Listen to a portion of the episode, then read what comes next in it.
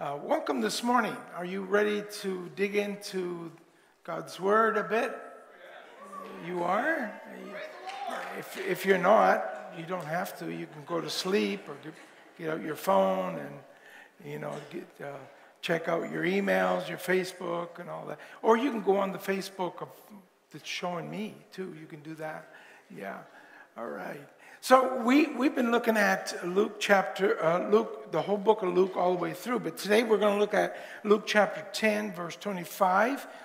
And uh, we're going to be, um, this is a very familiar passage, and we're going to unpack it and look at it.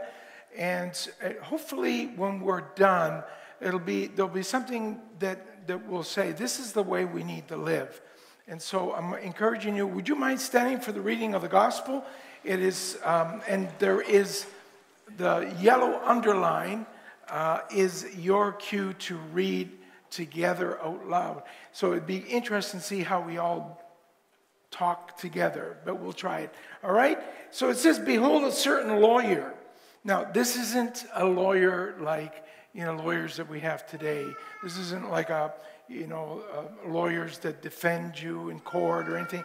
This was a lawyer that, because they were so complicated in how to keep the laws of Moses, that they actually had lawyers that would tell you how to do it properly. Isn't that crazy? And so this, this was a religious kind of lawyer, but a certain lawyer stood up and tested him, tested him. So the question is, is a challenge tested him, saying, Teacher, what shall I do to inherit eternal life? So, reality, he had no interest in, in, in the answer that Jesus gave because he was there just to trick him. That's really what he was trying to do. And uh, he said to him, What shall I do?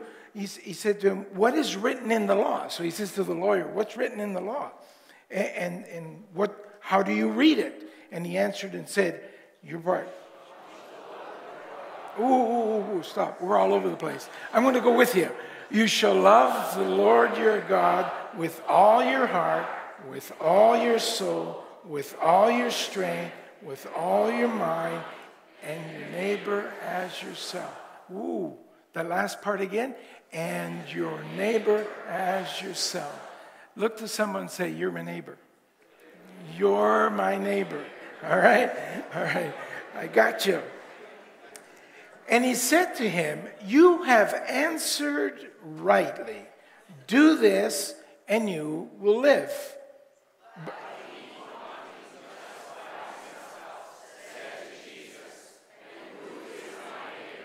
That's the question. Who is my neighbor?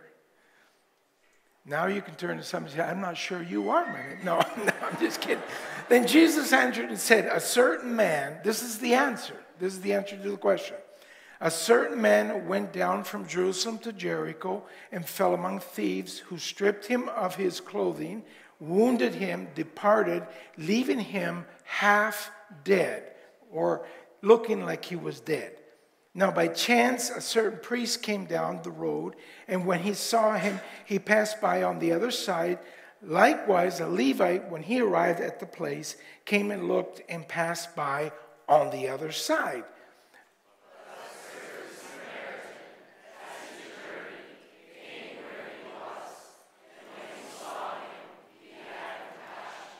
Now, I just want to clarify this isn't, this isn't a priest like we know today. This isn't like a, a Anglican priest, a Roman Catholic priest, or, or, you know, not even a pastor. Basically, this was a priest of the laws and religion of the Hebrew people.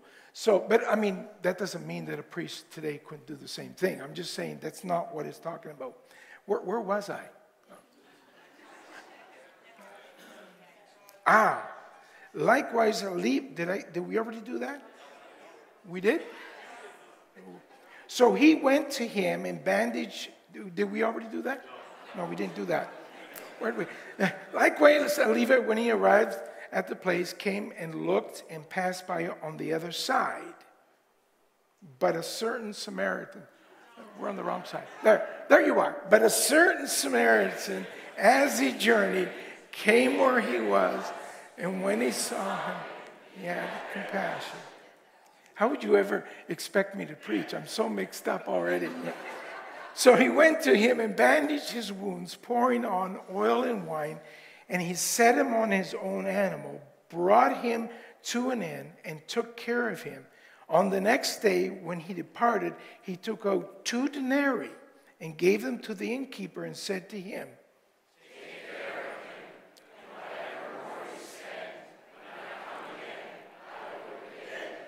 So, which of these three do you think was neighbor to him who fell among the thieves? And he said, He who showed mercy on him.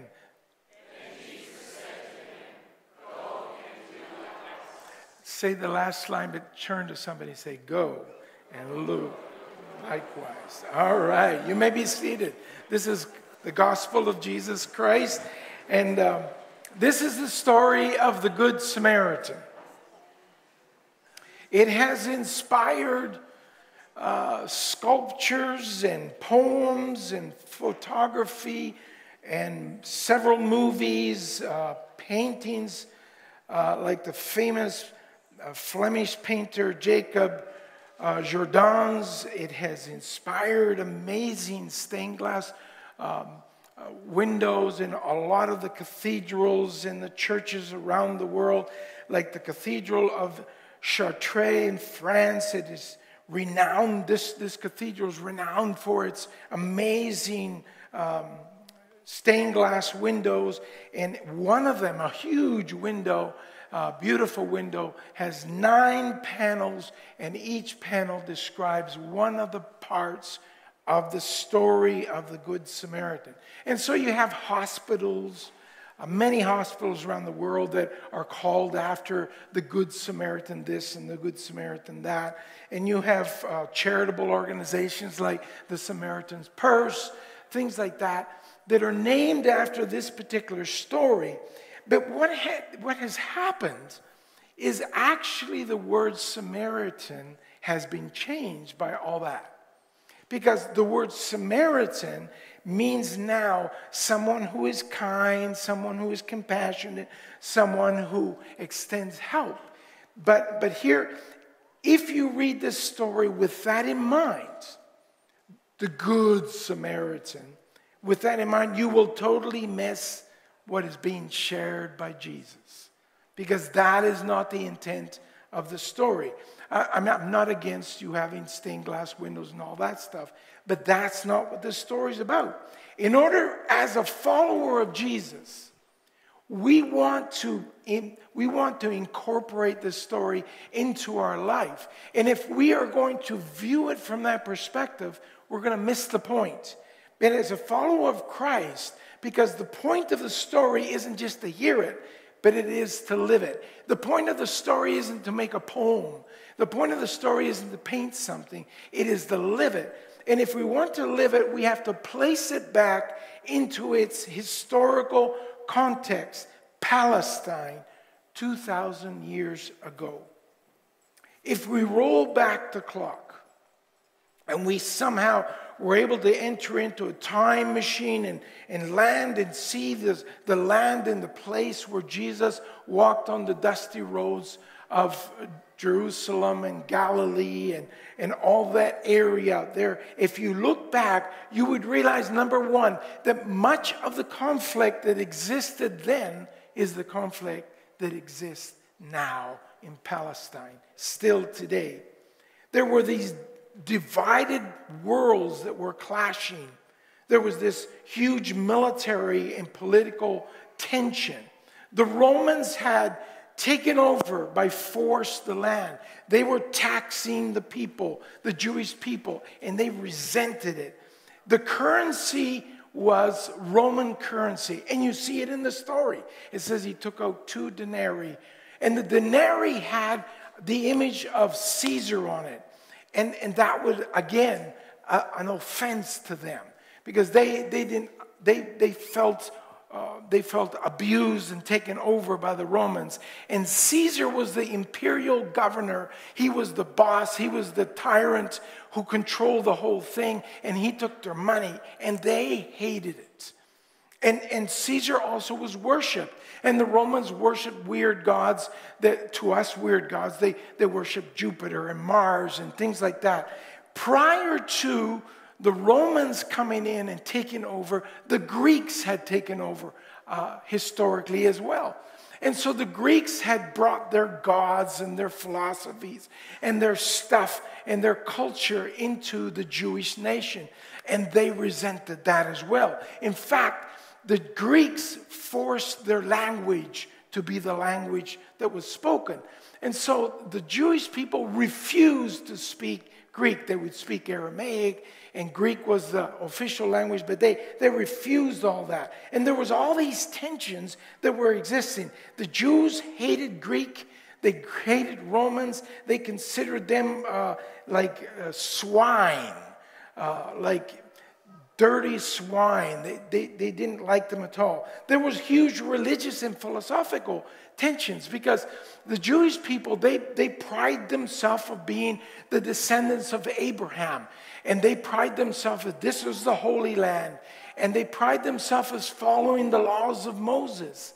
But inside of their their religious circle, there were all these divisions. There were the Pharisees, and there were the Herodians, and there were the Sadducees, and, and there, were, there were all these, the laws, uh, the lawmakers, the religious lawmakers, and there were all these tensions between them.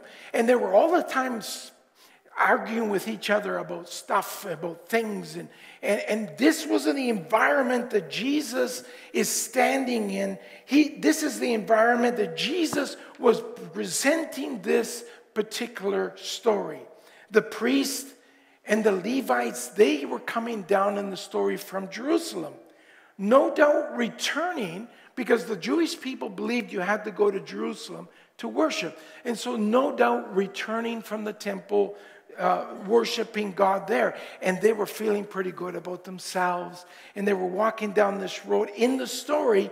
And then they see this man that is left as dead. And for them, to touch a dead body was, was, would, would cause them to be in quarantine for days. There were all these rituals when you touch a dead body. So it very normal to understand that in their religious fervor, they would go to the other side of the road to make sure that they were far from touching this body, especially this body that would be bloody and messy because that's why jesus said they look he looked like he was dead. So that to them that would be unclean. Oh oh get away from that. And there were no real reason why they'd want to engage in that situation. There were serious racial racial tensions. Jews despised and snobbed the Samaritans. They were half breeds, and their religion was all a mix up of stuff. And they considered them a low, downgraded bunch, and they had nothing to do with them. There was all these, these, all these tensions. To this day, the Jews and the Palestinians are still fighting. And it's one of the most conflicting places in the world. They still, after 2,000 years, they haven't sorted it all out. And there's even more tension. There's the, there's the whole um, uh, Muslim uh, front, and there's the whole Christian and the Greek, uh, Greek Orthodox and the uh, Coptics. And it's all a great big mess up there of, of tension. This story is birthed in a world filled with conflict, tension, hate, strong opposing views, discrimination, pluralism, racism. And in the middle of all this, Jesus appears on the scene, preaching the gospel of the kingdom of God. And, and he's, he's bringing something completely different. And they are in the tension. All of a sudden, they say, Who's this guy? And they start they start, as, as, they, as, as they start conflicting with him, as we look in the book of Luke, we explore Jesus. How does Jesus respond to the tension around him? How does Jesus respond to the politics around him? How does Jesus respond to the racial discrimination around him? How does Jesus, how does, how does he engage? And so I, I'm calling this the rules of engagement that we can learn from Jesus how we can engage the world around us. How can we deal with secular divisions, pluralism? all this, the, the, way they, the Romans, the Jewish, the Samaritan conflicts, how do we do that? You can feel the tension in the air when the first question is launched. He says to Jesus, to test him, he says, Teacher, what shall I do to inherit eternal life? I want you to know he had no interest in the answer. He just wanted to know, to trap Jesus. The purpose of the question is to see what camp do you land on? How do you interpret things? And Jesus' response is in the middle of this conflict that exists around him. We also find ourselves in a society filled with conflict. Have you noticed any conflict around you in society today? All you have to do is go on Facebook. All you have to do is comment on Facebook and they'll attack you right and left. It, very often, it feels like when you're in a conversation with someone that you are stepping around a trap. And they say, What do you think? Ooh. You know, we, we just went through this crazy COVID season. And it was like vaccine or no vaccine. It was like mask, no mask. And on both sides, did you see the aggression people had? Okay, lifting, dying. Like the intolerance. Like, like some people were actually almost literally persecuted for their positions on it. Like there was no tolerance at all. Some people would just bark up and bite you. Like, like you, you want to say, oh, baby, leave me alone. Like it just, it was, it was crazy. It was like stepping on a trap. And it reminds me of many of the scenes of Jesus where all the time he was being asked questions to trap him. Look at Luke chapter 20, and I got it on the screen. Luke chapter 20. Uh, Keeping a close watch on him, they sent spies who pretended to be sincere. They hoped to catch Jesus in something he said so that they might hand him over to the power and authority of the governor. So the spies questioned him. Teacher, we know that you speak and teach what is right, and that you do not show partiality, but teach the way of God in accordance with the truth. Is it right for us to pay taxes to Caesar or not? He saw through their duplicity and said to them, Show me a denarius. Whose image and inscription are on it? Caesar's, they replied. He said to them, Then give back to Caesar what is Caesar's, and to God what is God's. I, I like the way he flings the coin. It's just, I think it's so cool. It's like the cool Jesus. I think a little embellishment happened there in that movie, but, but, but did you notice the question? Is it, should we pay taxes to Caesar? Loaded question. Right? Let's trap you in. Because no matter where you answer is, you're doomed, buddy. And Jesus is responding to the tension in where he's at. They hope to catch or trap Jesus in what he said so that they might hand him over to the authorities. In the same way, today, and we can learn from Jesus. In the same way, today, our present day is full of traps and divisions and conflicting issues. We live in a very conflicted world. Uh, and I, let me mention just a few things. And the moment I mention them, you're going to say, uh, What do you think about that? I, I, can just say, like, for instance, the Me Too movement. Ooh. By, by the way, uh, the, the, the ladies group that does uh, helps out with sandwiches and stuff for funerals wanted me to tell you that men are welcome also to participate. Just a side note. They, they dared me to do that. Black Lives Matter, defund the police, and all the riots around that that circulate all over our world. the LGBTQ situation and, and the gender identity stuff. All, kind, you, all you have to do is go on any social media and everybody's fighting. The historical revisionism, tearing down monuments, renaming streets. People get really hot about this stuff. Woke culture. Yeah, stay woke, you know. Cancel culture. Global warming our Canadian politics. It used to be that we were a little more central. Now, it's just like boof, attack. Never mind the American politics. It's just like, do you realize that there are churches in the States that if you're not Republican, you're not welcomed in their church? In the love of Jesus. or, or their big issue is guns guns. I talked to a pastor one time. I said, do you, do you have a gun? He said, I preach with one. Can you imagine? Hey, you! Jesus loves you. I don't.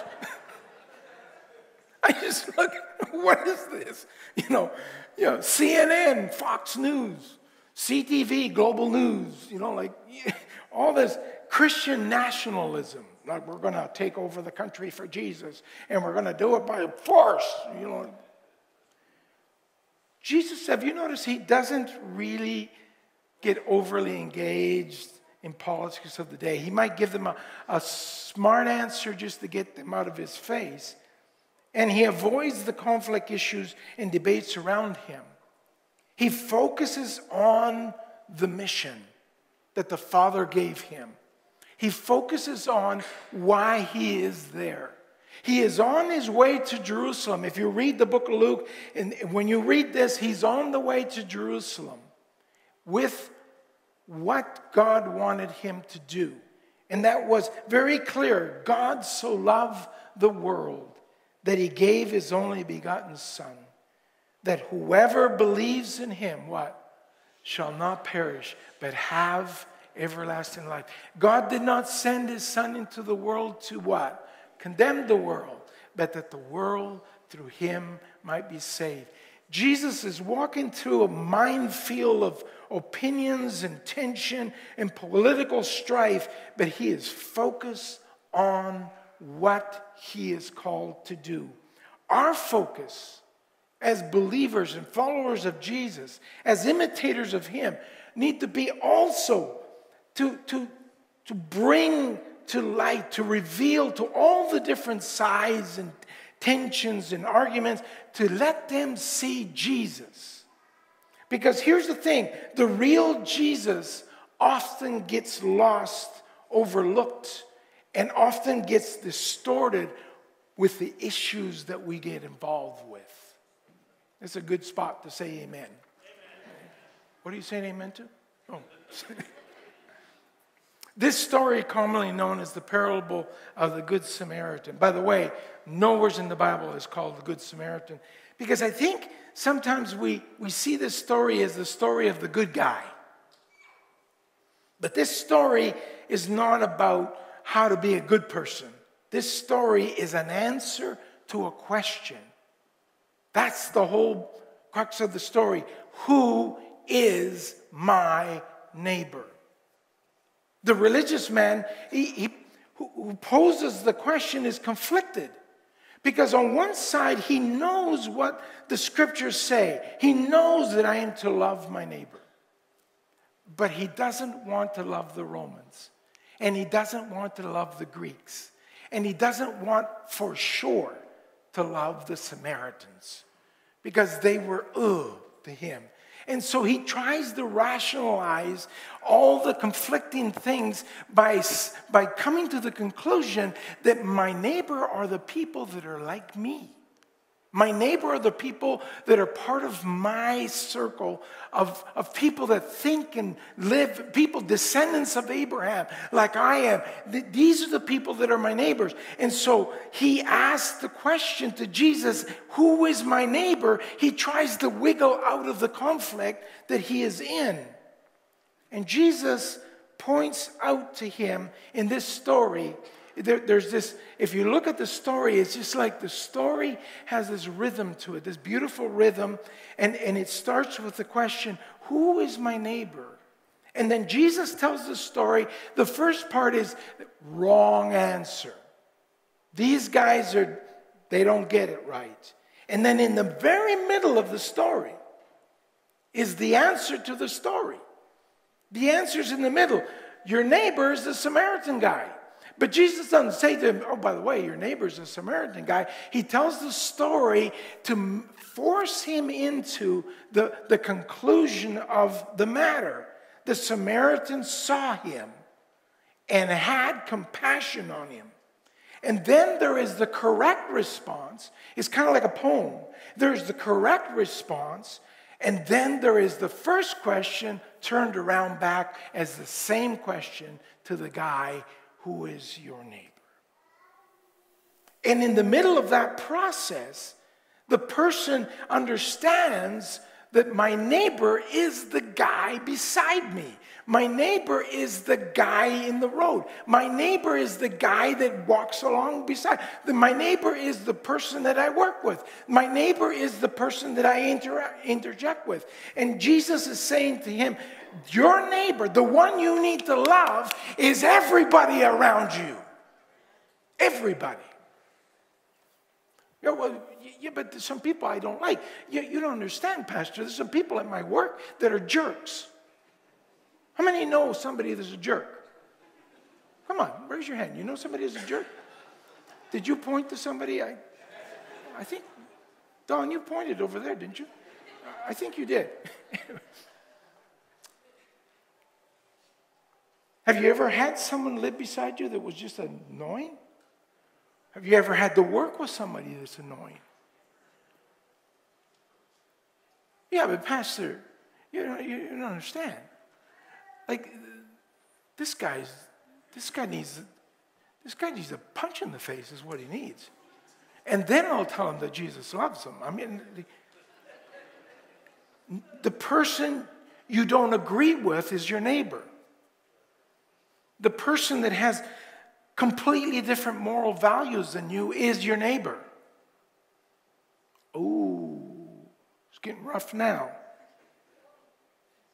See, here's the thing the highest calling that I have above every other thing I do as a follower of Jesus is to love the people around me. My highest calling is not to convince them that they are wrong is to, is to point them to Jesus and to the love of Jesus. Or to point, my, my highest calling is to point out their sins or, or, or tell them like it is. Well, I told them. Now it's their responsibility. And they're walking away saying, What an idiot. Like, what on earth? What does love look like in the story? What does love look like in the story? What do you find? Tell me. What do you see in the story? What does love look like? When Jesus tells the story, he kind of points out what love, what does it look like? Compassion. Anything else? Sacrifice. Sacrifice? How? Money and reputation. Where, where do you live now?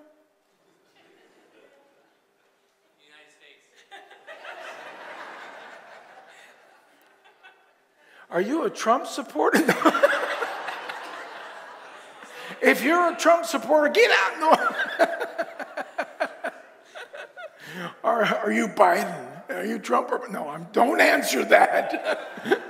but it was sacrifice, wasn't it? It was sacrifice. He, he came down to him and he got dirty. I mean, imagine in the Jewish culture of touching blood and whatever else was there, and this guy. And I mean, he really was willing to do that and to take out of his own money to, to support him. There was kindness, there was resources that he, that he put there. And these, I suggest to you, this is the rules of engagement. How do you engage the world around you? You love your neighbor as yourself. The greatest commandment is that. You can never, you can never overstep that. Even your enemies. Jesus said, Love your enemies. Do good to those who hate you. Bless those who curse you. And pray for those who mistreat you. That's not a suggestion, guys. That's not a suggestion. You don't have to agree with people, but you do need to love them. Yet we have this crazy idea that if I show someone compassion, then I'm telling them I agree with them. No. There's a whole whack of people I don't agree with, but I am called to love them. He goes on to say, Paul says, if your enemy is hungry, say, good for you, buddy. Sucks to be you. Oh, no, sorry. Feed him. If he is thirsty, give him something to drink. Romans 12 21 says, Do not be overcome by evil. How do you overcome evil? How do you do it?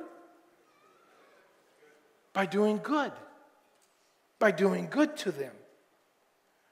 When Christ, it says in 1 Peter, when Christ was reviled, he did not revile in return, but he suffered. Eh, when he suffered, he did not threaten. It is a complete opposite response to what the world, in the conflicting world that Jesus was living in, a complete different response is what Jesus calls us to. Absolutely opposite of what our natural inclination would be, he calls us to a different way, a different way of doing things. I see my friend Charlie Mead here. Charlie, would you just wave so people see you? Charlie has been in the, the um, funeral home business for many years and also did had stuff sold in the mall, and I remember all kinds of history. But Charlie did a post the other day, and I asked him permission if I could share it. But Charlie has met a lot of people. And I'm sure, Charlie, a lot of people you met, you didn't agree with them. But here's what he said in his post the only, the only response for me to the chaos of the times of the times is to show up with more light. Isn't that cool? Show up with more light. My sole desire as I walk amongst humanity is that I always leave a positive impact wherever I plant my feet. I want those around me to feel loved, important, and that they live lives, that their lives really means something. A kind word and even a warm smile can make a huge difference in a life and turn that life around. You would be surprised how many dear souls just want someone to talk to them. I'm not waiting for someone else to be kind or give a warm smile. I'm going to do both as I as often as I can. I'm not waiting for favorable circumstances or for someone's life to change. I'm going to give it all I got to make this world a better place. And as I read that, Charlie, I thought of that little song, This Little Light of Mine, I'm going to let it shine. Let it shine. Uh, how many know that song? See, here's the thing, and I'm closing with this. This is a choice. Loving your neighbor is a choice, it's not a feeling. We have this crazy idea that love is a feeling. There, when you love someone, there sure is feeling. I get that. But love is a choice, a decision you make. That guy, when he saw the person laying there, made a choice. I am going to go and do something about that. My favorite, one of my favorite verses, it's not my favorite, but I read it practically every day as my prayer, is, is Colossians 3:12. It says, clothe yourself If you can read it, if it's big enough for you, just read it out loud with me. Clothe yourself with compassion. Don't go too fast. Try it again. Clothe yourself with compassion, kindness, humility, gentleness, and patience. Bear with each other and forgive one another, even as Christ has forgiven you. Just stop there. Just like Christ has treated you with the compassion, with the kindness. The Bible says he was humble. He humbled himself. Gentleness and patience. Just the way he forgave you, you are to treat other people that way. And then he says, over all these virtues, put on love. Like, this is the greatest one. Over all these virtues, put on love, which ties them all together perfectly. So he says, he starts off by saying, see it right on the front? Clothe yourself. How many know this shirt didn't come on me this morning by mistake? I picked this. I picked this shirt. You say, well, you should have picked another one. It looks ugly. I, I don't know. But I, I put this shirt on. Why? I intentionally made a decision to put this on. And this is the same context. It's a decision you make. I decide that I'm going to be loving to that person. I decide that I'm going to care for that person. I decide that I'm not going to respond that way. I decide that I'm going to be compassionate, that I'm going to be kind, that I'm going to be humble, that I'm going to be gentle. I decide. And then he says, over all these virtues, over all of them, is, he says, put on love. I call it the overcoat. I brought my overcoat here so you'd see. I, I over all these, have you noticed if I put this overcoat on that my whole look looks different? But see, here's the problem. In the morning, when you go and leave your house to society, you have to make a decision. Are you going to go in your t shirt or in your overcoat? So, you know, I, I, don't, I, don't, I didn't come with my t shirt. I have a t shirt. You see a v neck t shirt? You see it? You want to see my t shirt?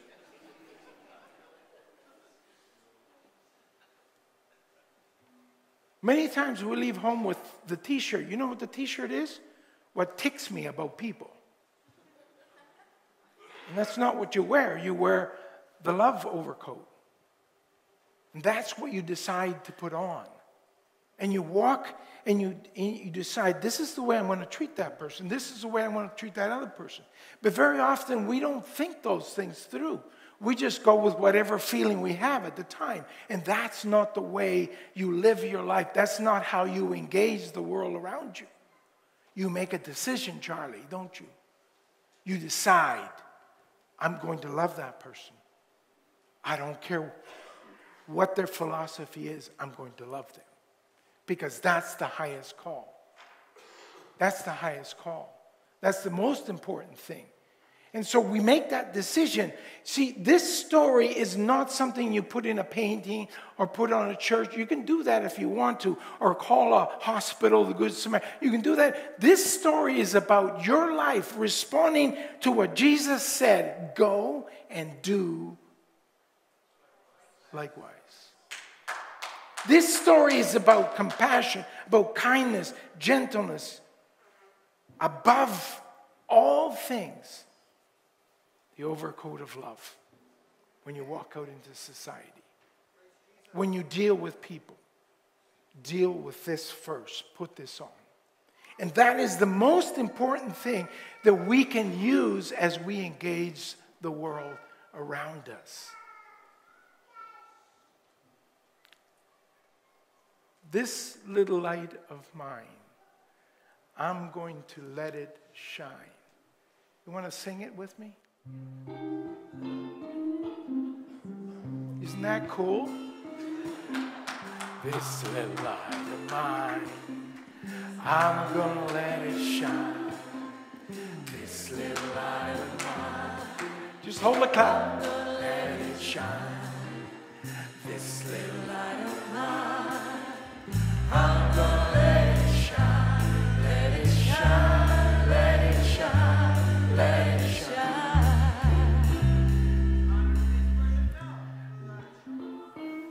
The bushel. No, I'm gonna it shine. Stand up. Underneath the I want to hear a big no. Underneath the bushel. no, I'm gonna it shine. Let it shine. Let it shine. Let it shine. This little light of mine. This little light of mine.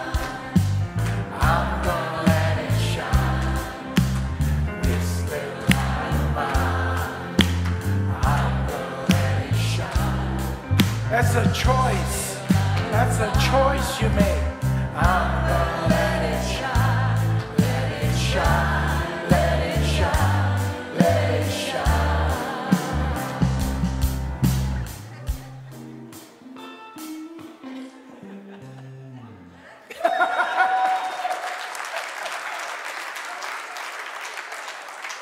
Put your hand on your heart and let's pray. Lord Jesus,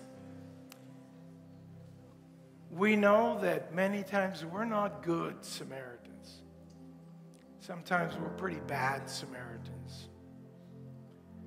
But I pray that we'll get up tomorrow and we'll say, Today I'm getting dressed. And today I'm going to walk out with compassion, with kindness, with humility, with patience, with gentleness. I'm going to walk out forgiving people and shining the light of Jesus in the darkness, and letting them know that there is someone who loves them and died for them to give them eternal life. And I pray, God, that we will live the love of Jesus in the world around us. And that we would just avoid all the crazy conflicts and just share the beautiful, shining light of God in the world we live in. In the precious name of Jesus, we pray, Lord. Amen. God bless you.